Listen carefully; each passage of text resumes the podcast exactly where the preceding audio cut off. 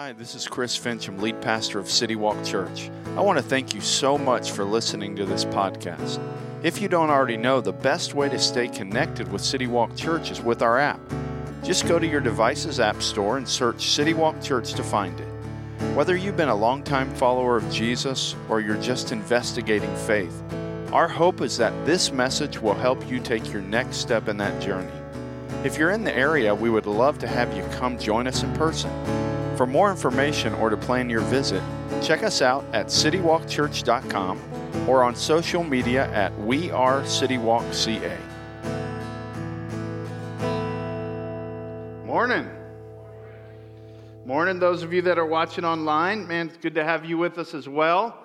Uh, as we get started this morning, one thing I wanted to uh, remind everybody about uh, if you're new to City Walk, uh, and some of you, we've had several new people kind of start getting connected uh, here over the past few, even weeks. Uh, but if you're new, one of the best ways to get connected that's actually happening today is once a month we do a thing called Intro to City Walk. And what it is, it's about a 30 to 45 minute uh, just kind of gathering in the fellowship hall, right? About, we start about 10 or 15 minutes after the service. And it's a spot where you get to ask questions. You hear a little bit more about what our church believes, why we do what we do. Uh, and it really just helps you kind of take those first steps to get connected. And so today we're uh, going to be doing that. And so we'd love to have you, whether you signed up or not. We'll have some snacks there. Uh, and uh, we'll be done for sure well before the game today. So you will be, you know, wait, you're like 40, yeah. So, uh, but, but join us. It's a great way to get connected, get a chance to meet some of our team, and just get some of your questions answered. Uh, and so that's today, right after the service. So, um, how many of you have a favorite? And not like I can really see all of you guys because of the lights, but if I could see you, how many of you have a favorite show that you watch and now you, you watch it? I mean, you, you're, you're tuning in every single week. You got a favorite show, a few of you? Back in, y'all remember back in the day where you had to like set your life up based on your favorite show? Now you don't have to. You just stream it whenever you want. But there was like, all right, Thursday night at 8.30, I got to be home to watch this or, you know, uh, and then the VCR and all that. Some of you young people are like, what? I don't understand what you're talking about. Well, with a new year, there are some new shows. And uh, I've started to kind of track with a new show. Uh, and I remember in the fall them advertising it, and then uh, as we got into it, I've never watched it when it's on, but I, but I stream it later. And it's a show, Special Forces World's Toughest Test. Some of you guys watch this? So basically, what this is, it's a reality TV show that basically puts 16 celebrities through the same things that the special forces, kind of entrance to the special forces, those tests, what they would have to go through. And so on this show, you have athletes, you have movie stars, you have uh, chefs. I mean, just different people that you've seen on TV and in sports in different areas. And uh, it's, it's neat to watch this because there's uh, the way this thing works is there's, there's no rose ceremony at the end of this thing. There's no uh, special cash prize for whoever wins. All the people on this show are rich. Basically, the goal of this thing is to live, to survive, to finish. And it's been neat to watch as they go through, I mean, intense and extreme things that honestly, I don't know if I'd be, I mean, I'd probably quit. And you probably would too. One of the things that I saw just a, a show ago was they put, put these people in a car, they seatbelt the people in, then they drop the car into water. And I'm not talking like a little water, like under the water. And they have to sit with their hands on the steering wheel for like 20 some seconds without moving under the water until the, the, the person that's with them taps them. Then they can undo the seatbelt and try to swim out. And it, that was just like one thing. They do several things like that, but it's, it's super intense, extreme, uh, and, and what's interesting as I've been watching it is, man, as you watch these people, you, you see, man, what are they, when, when they're going through things that are, man, extreme and push them physically, mentally, emotionally, like, how do they react to this? And now we're three shows in, and half the people have quit already. I mean, some of the ones that you thought would quit, they quit. But then there's some other ones that you thought would be the first to quit that haven't quit. And as I watch it, there's, it, it's fun to watch and to, to kind of see some of the things they're doing, but it's also fun to just kind of think and analyze like, what is it about that person that allows them to keep going when that person quits? Why? Like, what is it? Why? What's different? What's the kind of maybe the secret sauce that propels someone to, to move out of their comfort zone and, and accomplish what they probably thought they would never do, what might even be impossible to them, while other people just give up so quickly? Like, what is it? And that's a question that is honestly bigger than a, a reality TV show. And it's been on the minds of people for really as long as there's been people on the earth.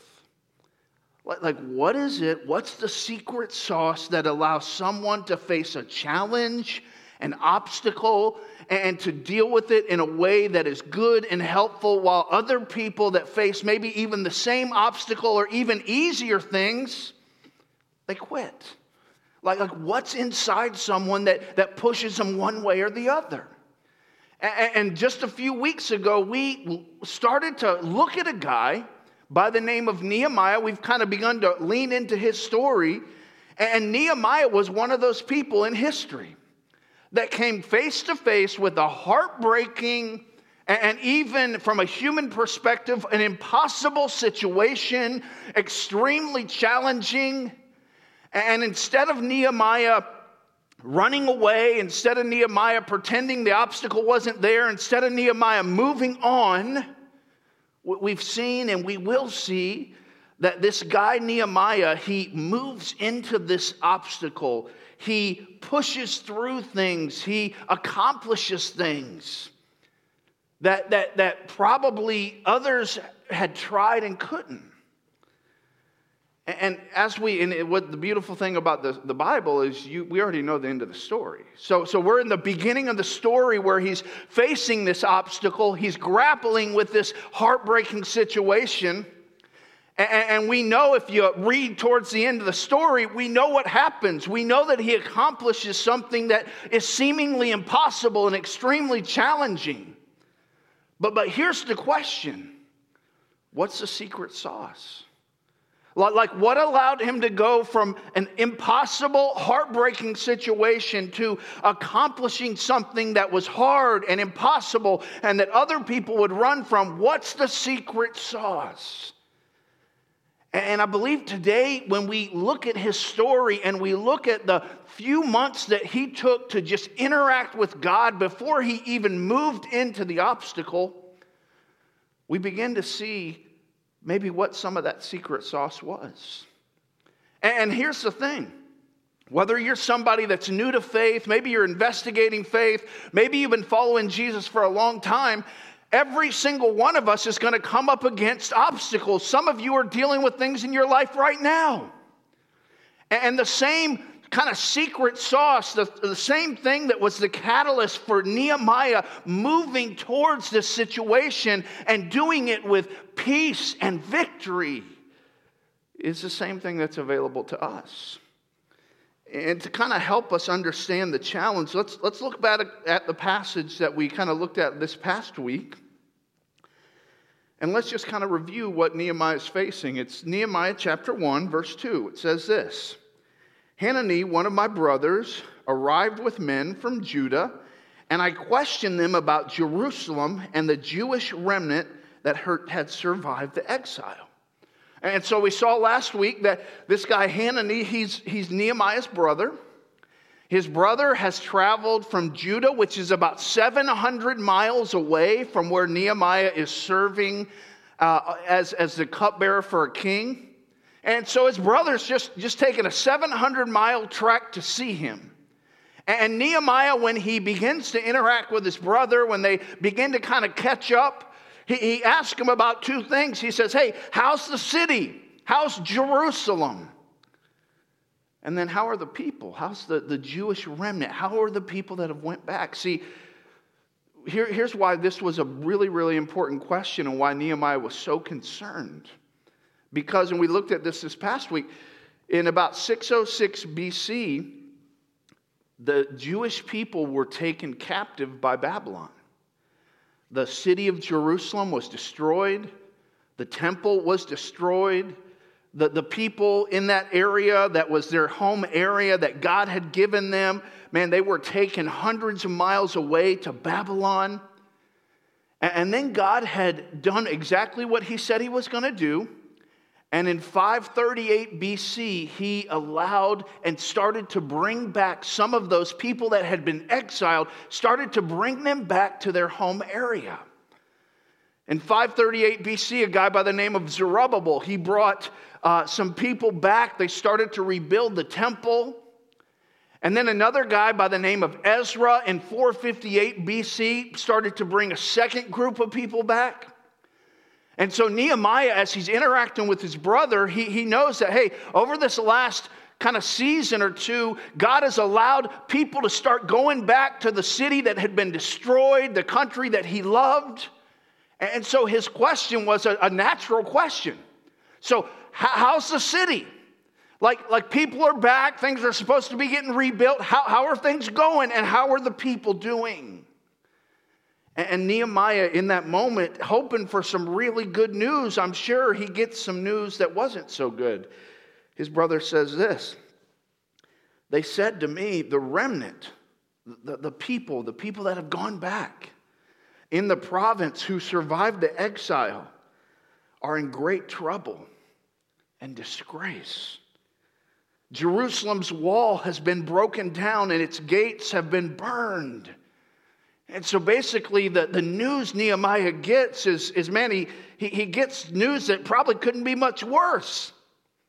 He hears that, man, the people that, that are back in the city, they're facing shame and danger, and, and it's, it's extremely tough. The walls around the city that are their defense system are broken down, the gates are burned. Basically, the people are defenseless. And so, this news that Nehemiah gets, it's, it's heartbreaking news, and he hears it, and his natural reaction, we see what he does. It, it says this, we looked at it last week. When I heard these words, I, I sat down and I wept.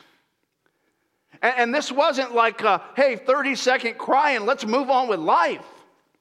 It says, I sat down and I wept and I mourned for a number of days, for four months.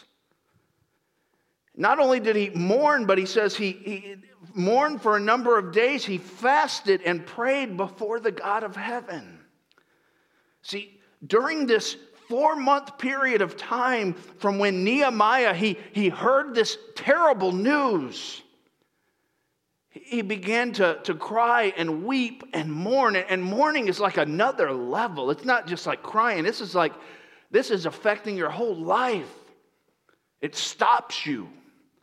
And for four months after he heard this news, Nehemiah mourned, fasted, prayed before the God of heaven.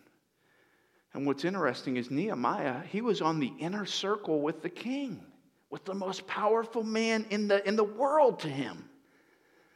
But yet, for four months, he kept quiet and he mourned, he fasted, he prayed, he gained clarity. He talked to the God of heaven. And it's from this conversation because he actually writes some of the conversation that he has with God. He, he writes some of what he talked to God about over those four months. And it's, and it's from this conversation that we gain some insights on what gave Nehemiah the power to step into instead of away from this obstacle he was facing. What we kind of see based on what, how he talks to God and what he says to God, how he responds, what we kind of get a chance to see what's in the secret sauce. And so he writes, he writes some of his prayer. And he says this, he, he starts his conversation with God this way. And we're just going to look at it phrase by phrase. It says this I said, Lord, the God of heavens. So when, when he's talking to God, he says, Hey, I, Lord, the, the God of heavens, here's what he's saying. He's saying, God, you're sovereign. God, you're, you're bigger than I am. You never face a, a whoops or I didn't see that happen. You're in control. You're the God of heaven. That's how he starts his conversation. He starts it by pointing to the sovereignty and control of God. In the midst of the tragedy he had just heard about, he, he starts by saying, God, you're in control. God, you're bigger than this. God, this isn't a surprise to you. And, then he goes on in his conversation with God. He says, not only he says, Lord, the God of heaven, but the next phrase, the great and awe inspiring God. And what Nehemiah is doing here is he's, he's, he's pointing to God's power. He's pointing to the fact that God is all powerful, He's all knowing. He, again, God, you're in control, but you're also so powerful. Your, your power is way bigger than even I can imagine. And he starts with that. He starts by, by pointing to God's sovereignty or control, but then he, he begins to talk about how God, God, you're so powerful, you're so strong. But then what he does is he's having this conversation, and we kind of get a little backstage pass into what he's saying. After pointing to kind of God's power and God's control, Nehemiah speaks of a very special and comforting characteristic of God. He says this Not only are you in control, not only are you powerful and big and sovereign, but he says this who keeps his gracious covenant with those who love him and keep his commands. He says, God, not only are you big, not only are you powerful, not only are you in control, you, you never are surprised, but you're also gracious and kind, and you're a promise keeper. You, you keep your promise. You do what you said you're going to do. You are loving and gracious, and your promises are kind. And the story of the nation of Israel is like a real life story of God keeping his promises.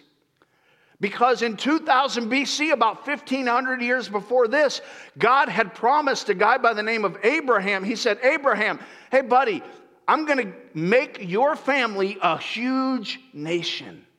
And I'm going to give this huge nation a special land. They're not going to have to, they're just going to have to take this land I'm going to give them. About 600 years after God said that to Abraham, God did that. About 1400 BC, God gave this nation that was now over a million people a land, a promised land that he had promised Abraham even before Abraham had a kid of his own. Even before Abraham had a, a kid of his own, he said, Hey, Abraham, I'm going to make your kids a huge nation and I'm going to give them a special land. And he did that. And God told that nation, nation, man, I, I love you. I have good for you. I have a plan for you. I'm going to give you some gracious and kind instructions to follow that will help you get my kind of receive the best I have for you. And this nation disobeyed. This nation, instead of saying, God, okay, thank you for your graciousness, thank you for your kind instructions, thank you for laying out a path for us, this nation said to God, God, we're going to go our own way. God, we're going to do our own thing. Our plans are better than yours. And so these, this nation was taken captive. But yet, even while they were in captivity, God promised them something. He said, There's going to be a day when I'm going to bring you back. And God kept his promise. And so, as Nehemiah is crying out to God, he's crying out to a God he knows is in control, a God he knows is powerful, a God who, who, he knows is not somebody that just talks a good game but doesn't really come through, but he's talking to a God who cares and keeps his promises. That's who Nehemiah is talking to. And he goes on. And he says this as he's talking to God. He says, Let your eyes be open and your ears be attentive to hear your servant's prayer that I now pray to you day and night for your servants, the Israelites. See, Nehemiah, he was talking to a God who he knew cared, who he knew heard, who he knew saw. And so he's, he's coming to this God in the midst of this tragedy, in the midst of this obstacle, in the midst of, I don't know what to do. And here's what he knows God, I know you're powerful. I know you're sovereign. I, I know you, you, when you say something, you mean it. You keep your promises. And I know you care. I know you're listening. I know you're leaning in. I know you see. I mean, there, there's nothing worse, and, and hopefully you don't have this happen to you a lot, but there's nothing worse than talking to somebody who isn't really listening. And we haven't we all been on both sides of that? Like, like let's be honest, some of you wives and husbands are looking at each other right now. But, but you, we've all been in that. Like, like there's times where you, you're talking to somebody and they're, they're being courteous, but they don't really care. I mean, it's obvious. Like, they're, they're kind of listening. But on the other side, you've done the same thing. So have I. It's like, yeah, you know, I'm going to be courteous and pretend to listen. I'm looking at you, but my brain is somewhere else. I'm not really listening.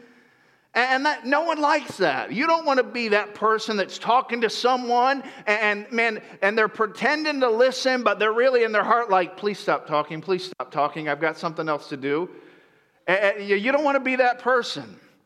And Nehemiah, he, he obviously didn't, wouldn't have said this to God if he knew God was like that. But, but here's what Nehemiah knew Nehemiah knew that his God, who was all powerful, all control, like big, in charge of the universe, leaned in when his kids talked, listened, saw, cared, was interested, was waiting for his kids to talk to him. And so, as Nehemiah is praying and as he's talking to God, he's talking to someone that he knows cares. And, and here's what's interesting see, and this is so impactful to all of us Nehemiah's view of God impacted his response to the challenges.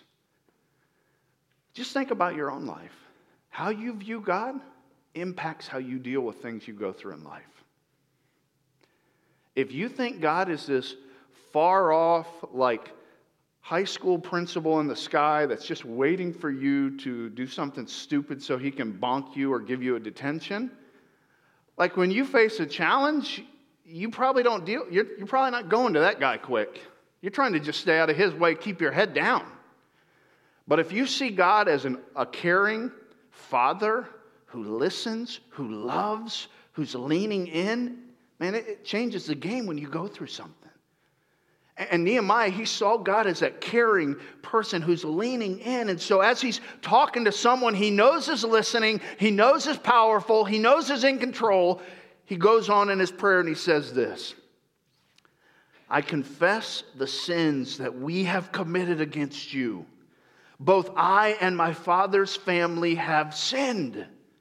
See, Nehemiah, he says, I confess that word confess means this it means to say the same thing about sin that God does. See, when we, when we confess, we're not saying, Oh, I'm sorry if I hurt you. What we're saying is, God, how you see this is how I see this. If this is disturbing to you, it's disturbing to me. I'm agreeing with God. And Nehemiah says this, and I love how he does it. He doesn't talk about them and how they are the ones that have the problem. Nehemiah, he takes ownership and he uses the word we. Like, we have sinned. I'm part of it, God. We have done wrong and I'm coming to you, and I want to, instead of pretending what we were doing wasn't a big deal and pretending you weren't really upset at it, Lord, I'm coming to you, and I'm going to say the same thing about our sin that you say. I want to confess my sin to you, God, and I want to take ownership. I'm not going to point fingers. I want to take ownership that it wasn't just them but God, it was me. I was part of it. My family was part of it. This isn't, and in our society, this isn't like a, a whoops, I messed up, or I'm sorry, hope you're not too mad at me. This is, no, God, I'm going to see this thing the way you see it.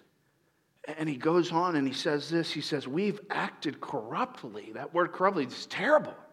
Like, we, have acted terribly, God, toward you. We, have not kept the commands, the statutes, and ordinances that you gave your servant Moses. God, we didn't listen. We didn't obey your word. You told us that your way was best. You gave us kind instructions to help us walk in your way, and we didn't listen. We chose to disobey, and we went our own way. God, I was a part of it. I confess. And, after being honest about his nation's sin, what he does towards the close of this prayer is he repeats some of the kind instructions that God had given him. He says this Please remember what you commanded your servant Moses. If you are unfaithful, I will scatter you among the peoples. And what Nehemiah does is he begins to just repeat some of the gracious, kind instructions that God had given him. And the first thing he says is like, God, you, you told us that if we were unfaithful, that you would scatter us. You were clear about the consequences. You always are. We just don't believe you. And he goes on and, and, and, reminds God of things that God said to them. But if you return to me and carefully observe my commands, even though your exiles were banished to the farthest horizon, I will gather them from there and bring them to a place where I chose to have my name dwell.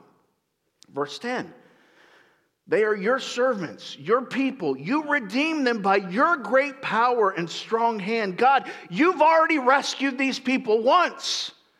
You rescued them out of Egypt, out of slavery. You gave, you, these are your people, God.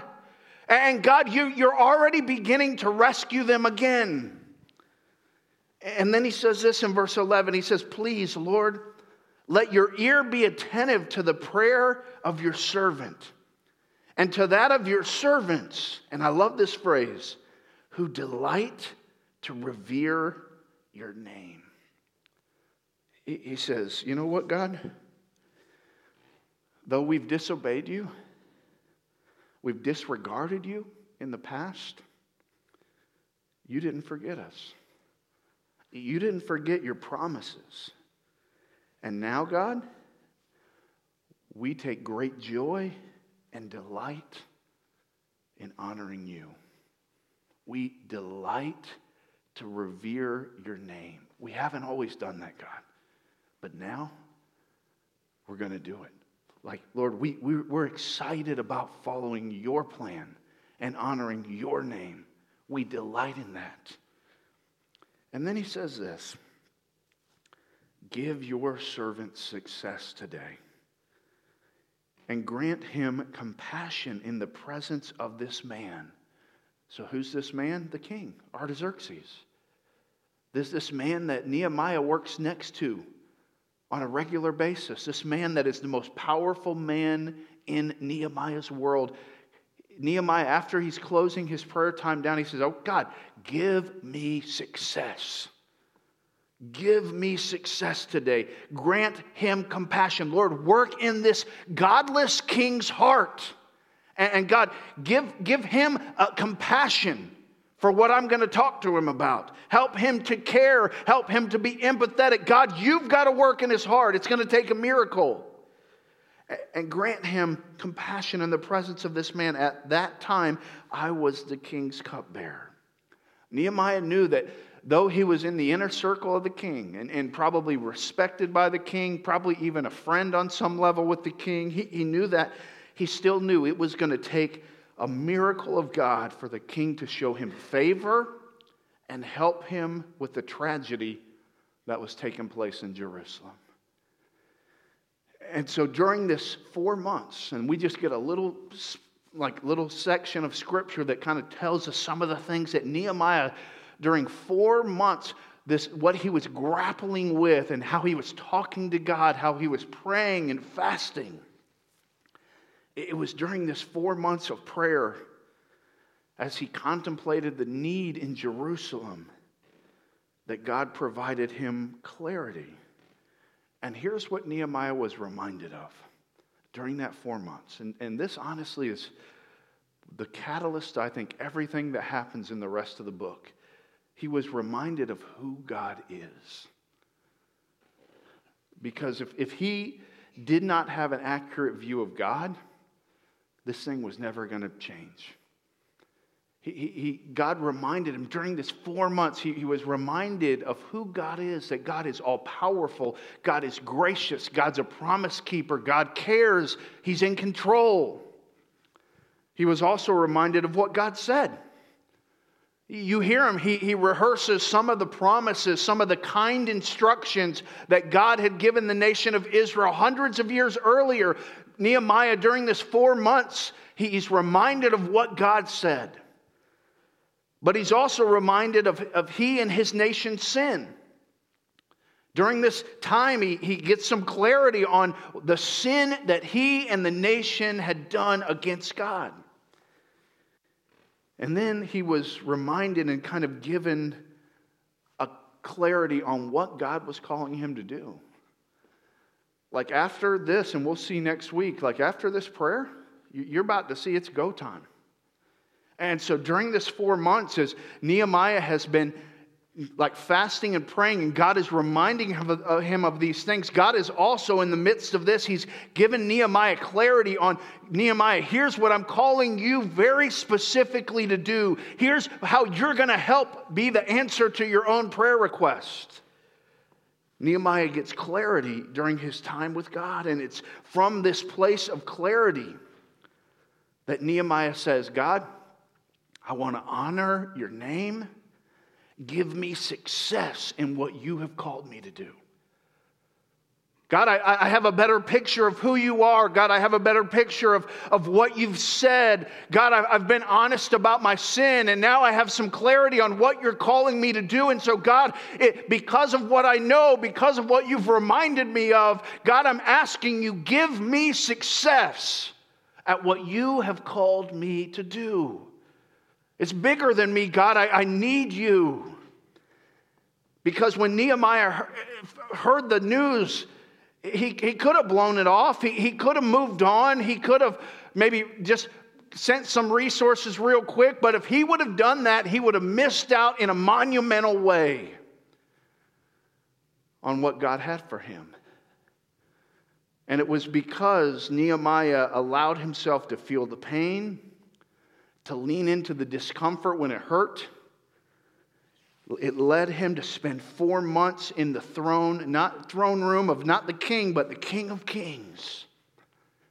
And during that four months, he was positioned for transformation, both for himself and for his nation. So here we sit. 2,500 ish years later, we sit here today. We face challenges. We come up against obstacles on a regular basis. And in most cases, even if we don't know we're doing this, in most cases, we allow fear to dictate our response. Again, that you, no one wants to admit that. That's not something that you would even probably say about yourself. But, but at the end of the day, the obstacles we face, the challenges we face, we give fear a really big seat at the table when we're dealing with those things, just naturally.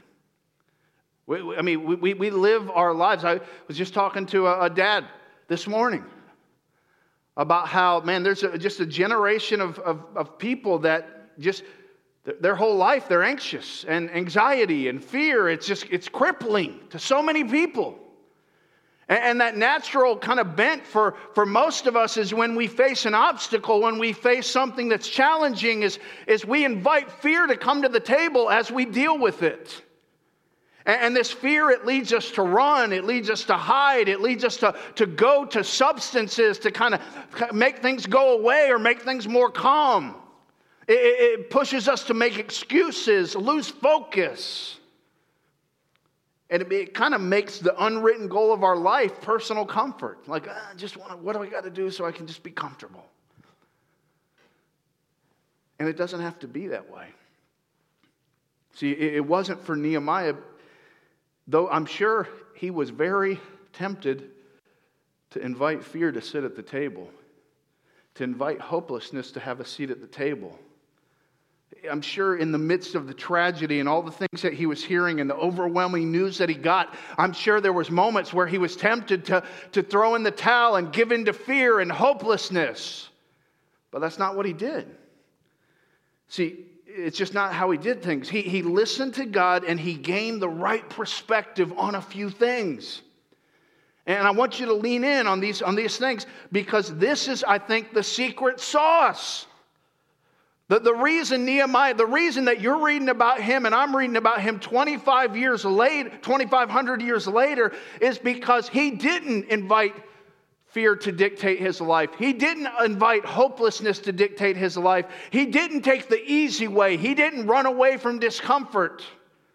He leaned in. He got clarity as he spent time with God, and he got clarity on a few very important things. He got clarity on who God is, and it gave him confidence.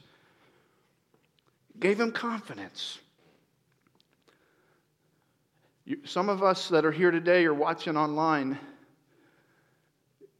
this word, you don't even know what it feels like. And that's not a rag on you. You don't even remember what it was like to have confidence, to walk through life not being afraid, not being anxious, but being confident. And this isn't a cockiness, this is a, man, I know who my God is. My God is all powerful, my God is in control, my God listens. He hears, He's gracious, He's leaning in, I'm not leaving this earth one second earlier than He plans me to, or one second later. He's got this. And when we have a handle on who God is, it gives us confidence. It gives us confidence. And you're like, man, how do I grab, like, how do I know who God is? Well, He, he gave us a cheat sheet. He said, I'll actually just come to you and live, and you can watch me. And He did that. His name was Jesus. Who's God? What's God do? What's God think? How would God react? Look at Jesus. And as we get a handle on who God is, like Nehemiah did, it gives us confidence. Not only did Nehemiah have uh, just really gain perspective on who God is, but here's what, also what he gains perspective on his own sin. And when he did, it gave him freedom gave him freedom. See, here's the thing some of us don't know what this feels like. I live in the United States, I'm free. Okay. But you don't know what it's like to be free on the inside. Here's what you know what it's like you, you know what shame feels like. Because there's this voice, and it's not God's voice, that when you try to take a step or when you try to do something for God, He's just reminding you of your failures. And, and, and we, we come to God as if God doesn't know how we failed, as if God doesn't know how we've offended Him, as if God's going to get mad if we tell Him. And God's like, hey, just, just Let's talk about it. Just tell me the truth. Just tell me what you're afraid of. Tell me what you've struggled with. I already know there's freedom as you share, as you are open and admit what your sin is, as you agree with me, God says, as you confess and agree with me, it, brings, it brings freedom. It brings freedom. And, and you've experienced this in some ways.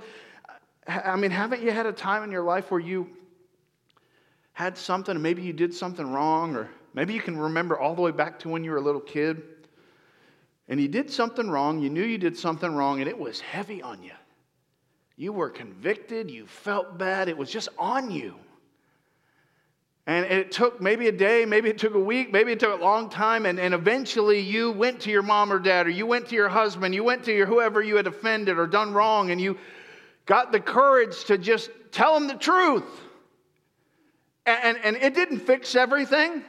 And there still might have been consequences and a punishment if you were a little kid, but just the fact of you telling them, it was almost like weight was lifted off your shoulders.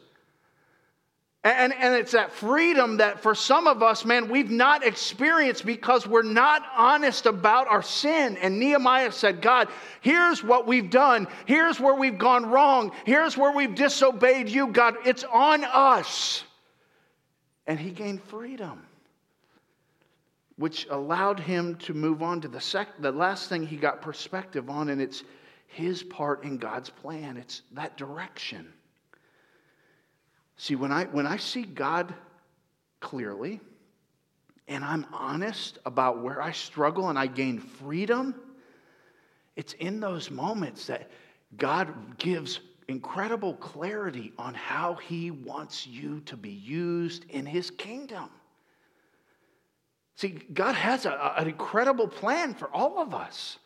But, but when we don't then when we're kind of listening to the voices that are telling us things about God that aren't true, or we're listening to the voices that tells us, you know what, I can never admit my sin, there's too much shame in that. When we listen to those voices, God's plan for us gets really cloudy and hard to hear.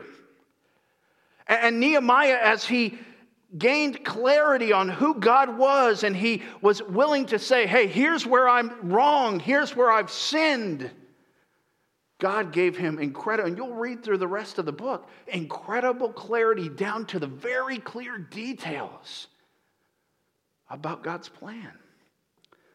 And there's honestly, there's nothing more satisfying than being in your place, living out your purpose in God's plan.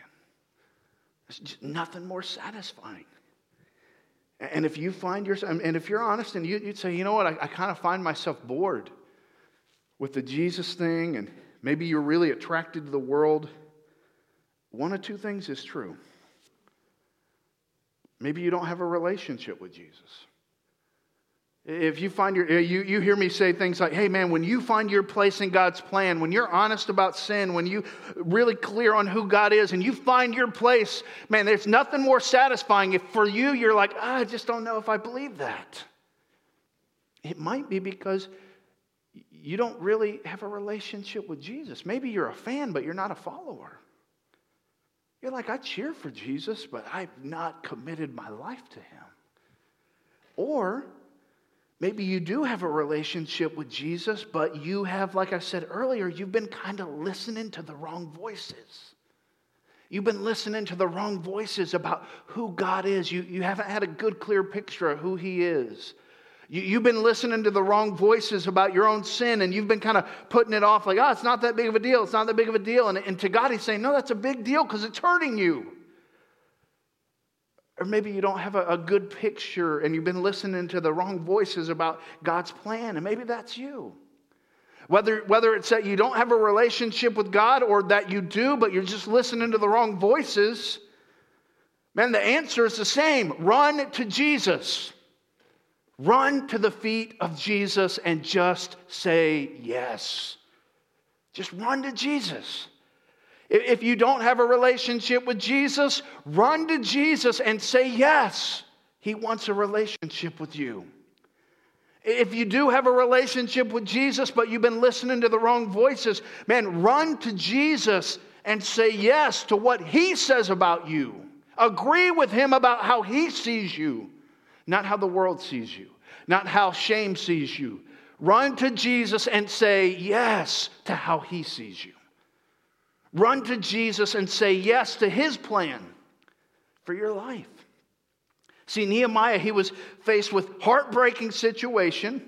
He, he could have easily listened to the voice of fear and hopelessness. He could have listened to the voice of selfishness that said, hey, don't get involved, stay away, it's going to be messy. But he didn't. Instead, he ran to God and he said, yes. He said, Yes, you are all powerful, all knowing. You are a promise keeper. He said, Yes, my sin is destructive, God. He, he, he said, Yes, I, I want to honor your name. Yes, I will step into your plan with confidence and humility. He said, Yes, he agreed with God. And so here's my question as we kind of close things down. Pretty simple question. You already probably know it's coming. Here's the question if you're watching online or if you're here, where do you need to say yes to God? Where do you need to agree with God? Do you need to agree with God on who He is? Do you need to agree with God on that? Maybe you're saying, you know what, Chris, I honestly have, haven't thought about it much, but I, I don't think my view of God is correct. This idea that He's personable, this idea that He cares, this idea that He's all powerful, but yet He is interested in me and He loves me unconditionally. I just, I honestly haven't really applied that, and I don't have the right view. And so I just need to agree with God. I need to just say yes to who He is, to what the Bible says about Him. Maybe for you, it's I just need to say yes about my sin. I've been, I've been lying to myself. I've been struggling with this or that or that. I've been putting it off. I've been saying it's not that big of a deal. I've been hiding it. And Chris, I, I don't even know what freedom feels like because I've just not said yes. God's, God said that it's destructive. God said it's going to hurt me. God said it's not good. God said it's an idol in my life. And I've put that off, but I just need to say yes. I need to agree with God. Or maybe it's His plan. Maybe it's, you know what, God's been kind of pushing me in a direction. He's, he's kind of laid out something for me, and I've been kind of fighting it and kind of, no, I got a better way, God. I got a better way to do it. I got a better system. And, and I just need to say yes. I just need to say yes. I need to say yes to God's plan. See, the reason you and I are talking about a guy by the name of Nehemiah is because he simply said yes. And you and I, whether you're online or you're here this morning, we're never going to regret following his example. We're never going to regret saying yes to God. Let's pray.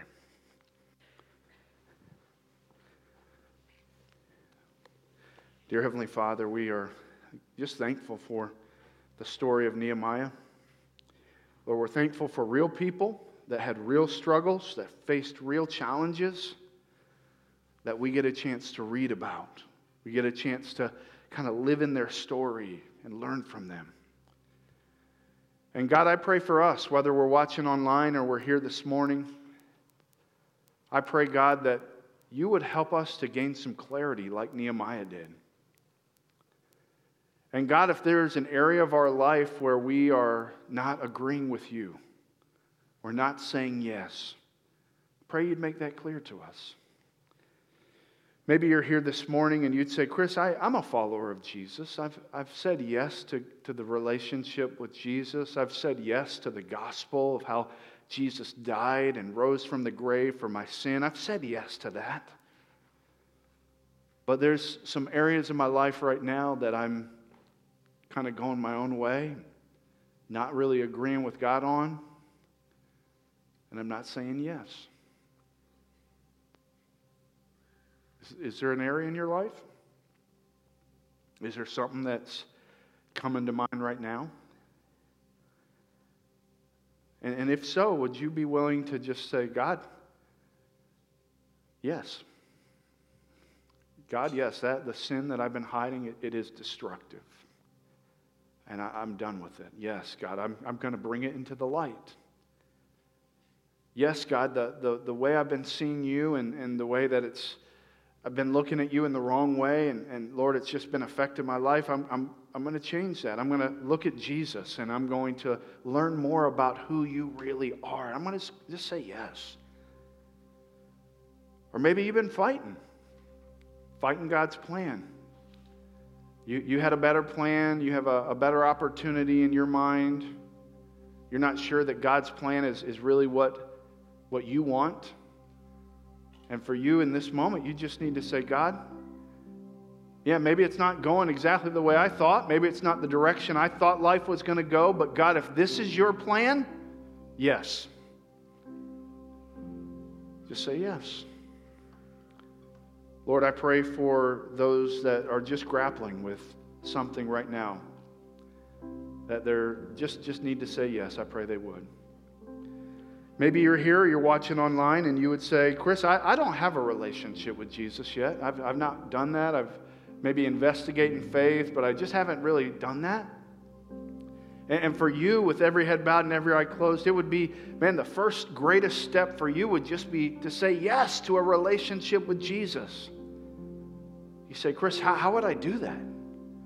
Well, it's, it's pretty simple. It's, would you just be willing between you and God, even right now in this moment, just between you and God, just to say, Yes, God, I admit to you that I've disobeyed you. I admit to you that I've done things my way. Just just admit that, just right now in your heart. Be honest.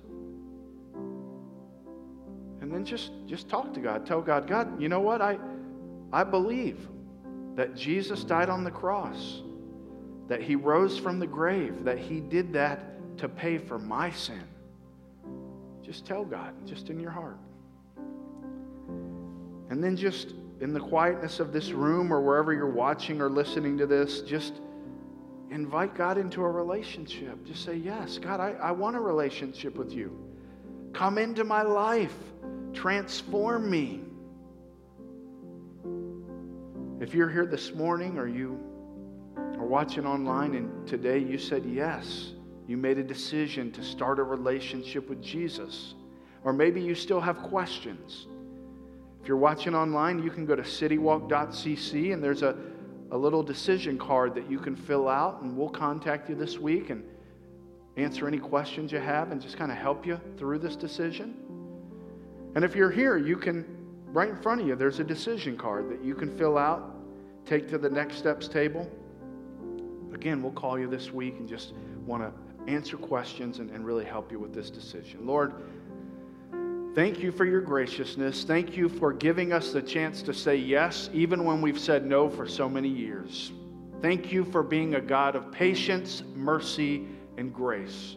In Jesus' name, amen.